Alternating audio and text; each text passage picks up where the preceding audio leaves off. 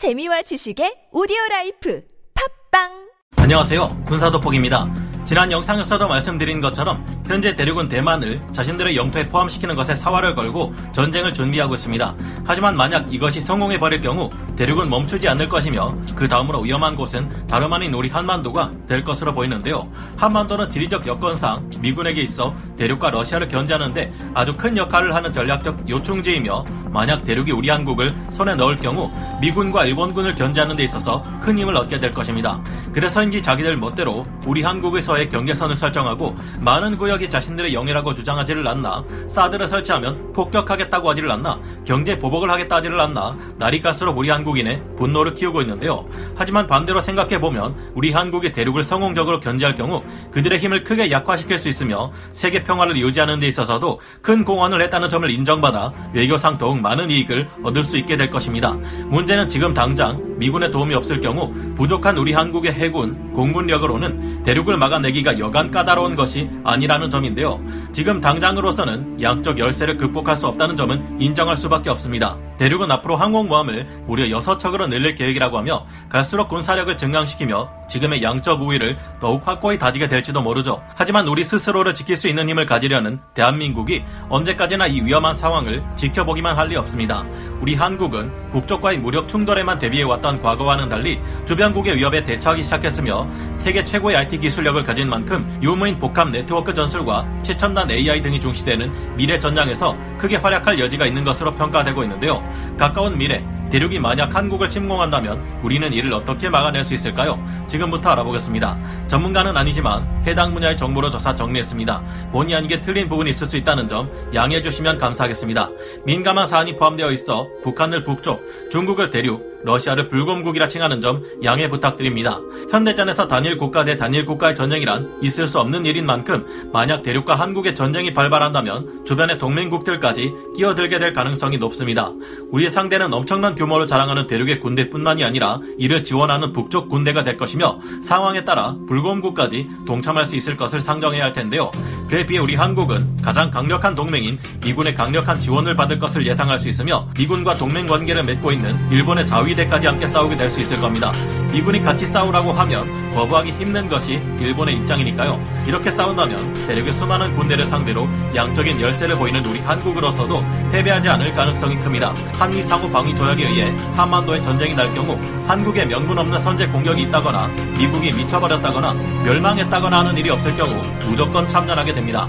6.25 전쟁 중후반 오지 쟁탈전에서 대륙의 군대는 한국군에 비해 양적, 질적으로 시종일관 압도적 우위를 차지했지만 전과는 올리지 못했는데요.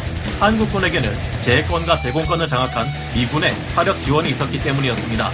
게다가 그때와 달리 지금의 한국 육군은 질적인 면뿐만 아니라 화력적인 면에 있어서도 절대 대륙에게 꿀리지 않을 정도이며 역시 화력 덕후라고 불릴 만큼 엄청난 전력들을 추가로 확보할 계획을 가지고 있습니다.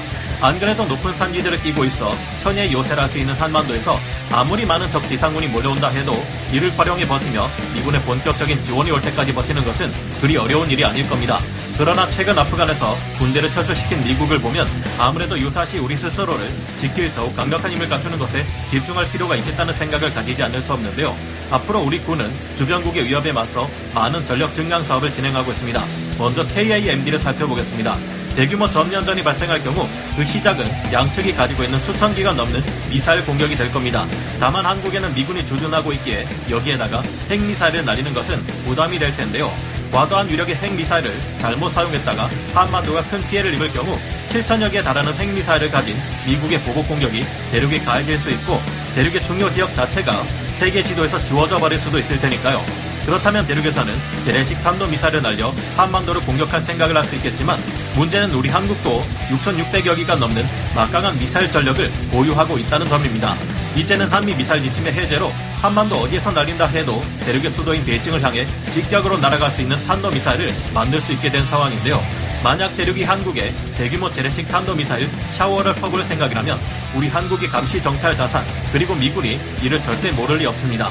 그들 또한 너 죽고 나 죽자 할 거 아니면 대규모 미사일 공격을 퍼붓기는 어려울 것이고 이에 따라 제한적인 숫자의 재래식 탄도미사일 공격을 시도한다고 생각해 보겠습니다. 현재로서는 북쪽에서든 대륙에서든 탄도미사일이 날아올 경우 우리 한국군 자체의 능력만으로는 이를 막아낼 수 없습니다. 신의 방패라는 이지스 구축함인 세종대왕급 구축함 E-737 피스아이 조기경보 통제기 이스라엘에서 도입한 탄도미사일 감시 레이더인 슈퍼 그린파인 레이더 등은 탄도미사일을 탐지 및 추적할 수 있는 능력이 부여되어 있지만 막상 이를 막아낼 SM-3 요격 미사일이 없습니다. 그래서 우리 군은 한국형 방공 미사일 방어 체계인 KAMD를 구축하고 있는데요. 한국의 KAMD는 탐지 체계로 탄도 유도탄 조기 경보 레이더인 ELM2080 슈퍼 그린파인 레이더 2를 배치하고 두 기를 추가 도입할 예정입니다. 그리고 KD3 세종 대왕함의 AN/SPY-1D 이지스 레이더와 2737 P4 조기 경보기가 이를 보완합니다. 그리고 현재 2023년까지 목표로 개발 중인 L-SAM이 추가되는데요. 그리고 L-SAM을 돌파한 적의 미사일은 패트리어트 PAC-3 GEM 플러스 요격 미사일과 PAC-3 ERINT MSE 미사일 체계 그리고 천궁 블록2 요격 미사일이 최종적으로 요격하게 된다고 합니다. 한국형 사드라 불리는 L-SAM은 적의 항공기나 탄도 미사일 위협으로부터 주요 방호 목표 및 핵심 시설을 방어하기 위해 개발되고 있는 장거리 방공 체계를 통칭하는 말입니다.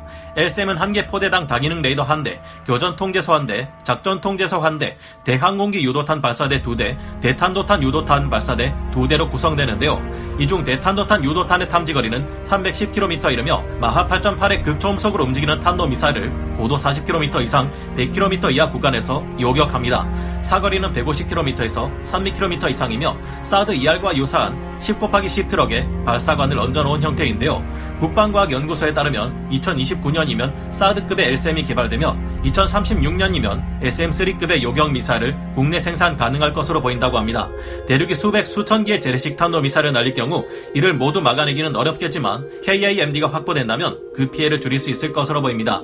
대 량의 대륙 공군기들을 사냥할 한국군의 F-15EX와 F-35A, 2천여 개에 가까운 대륙의 공군기들은 한국 공군에게 있어 가장 위협적인 수단입니다. 물론 이들도 2천여 개나 되는 전투기들의 대다수가 젠-20이나 FC-31 같은 최신의 스텔스기들로 채워져 있지는 않고 구형 전투기들도 많은 수로 채우고 있습니다. 하지만 이들은 무인화된 구형 전투기들을 대거 출동시켜 우리 한국의 전투기들이 가진 화력을 소모시키고 우리의 무기가 바닥나면 그제서야 진짜 최신의 전투기로 구성된 본대를 출격시킬 작전을 구상하고 있는 것이 문제인데요. 이런 어마어마한 숫자의 대륙 공군기들을 우리나라 혼자 단독으로 막아내겠다면 우리는 대대적인 공군 전력의 증강과 함께 특별한 전략이 필요합니다. 대륙의 스텔스기보다 한참 앞선 우리 공군의 F-35A 스텔스 전투기와 AMRAAM 공대공 미사일을 22발이나 탑재할 수 있는 F-15EX의 조합이 그 답이 될 수도 있을 듯한데요. 무지막지한 폭장량을 자랑하는 F-15EX가 AIM-120 AMRAAM 공대공 미사일을 수백 발 이상 동시에 발사하고 이를 F-35A의 전술 데이터 링크를 이용해 유도하는 것입니다. 이때 2737P4 조기 경무기에 도움도 필요하겠죠. 우리 한국 공군 F-15K는 내년인 2022년 F-15EX급으로 개량되어 강력한 성능을 발휘할 것으로 기대되는데요. 그리고 이와 함께 국산 4.5세대 전투기로 개발된 KF-21 보라매가 최소 수백 대 이상 배치되어 운용되어야 할 것으로 보입니다. 미국의 랜드 연구소에서는 대륙에서 날아오는 2천여 개의 공군 기지를 상대하기 위해서는 최소 1천여 개 이상의 전투기가 필요하다고 분석했기 때문인데요. 현재 우리 한국은 AIM-120 AMRAAM과 AIM-9X Sidewinder 공대공 미사일을 능가하는 국산 공대공 미사일들을 개발하고 있는데 KF-21을 통해 더 많은 숫자의 적들을 상대할 수 있는 구체적인 방법이 더 많이 구상되었으면 하는 바람을 가져봅니다.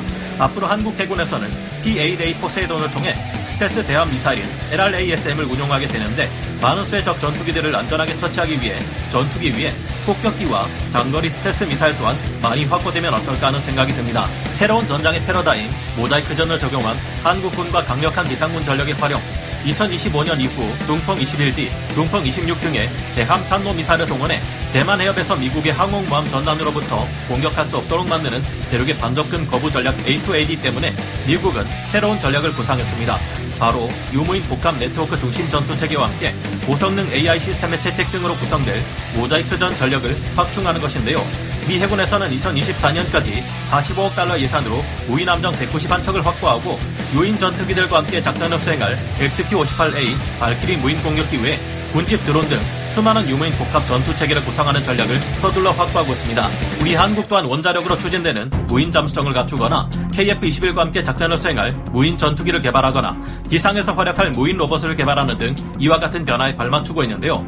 모자이크전을 수행할 경우 피해 자체는 이전보다 커지지만 중요한 핵심 군사 자산을 잃는 경우는 줄어들기에 비용 면에서 피해를 크게 줄일 수 있다는 장점이 있습니다. 인명 피해를 줄일 수 있는 것은 물론이고요. 우리 한국군 또한 효율적인 모자이크전 전력들과 안정적인 지휘 시 스템 등을 갖추게 될 경우 대륙으로서는 상대하기 더욱 무서운 전력을 얻을 수 있을 것으로 기대됩니다.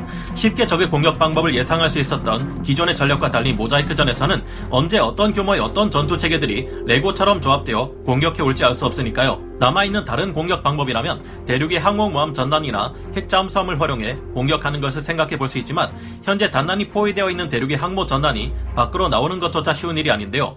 일주일에 한 번은 보급을 받아야 한다는 점도 재래식 추진 방법을 선택한 야오닝 항공모함이나 산둥 항공모함의 한계입니다.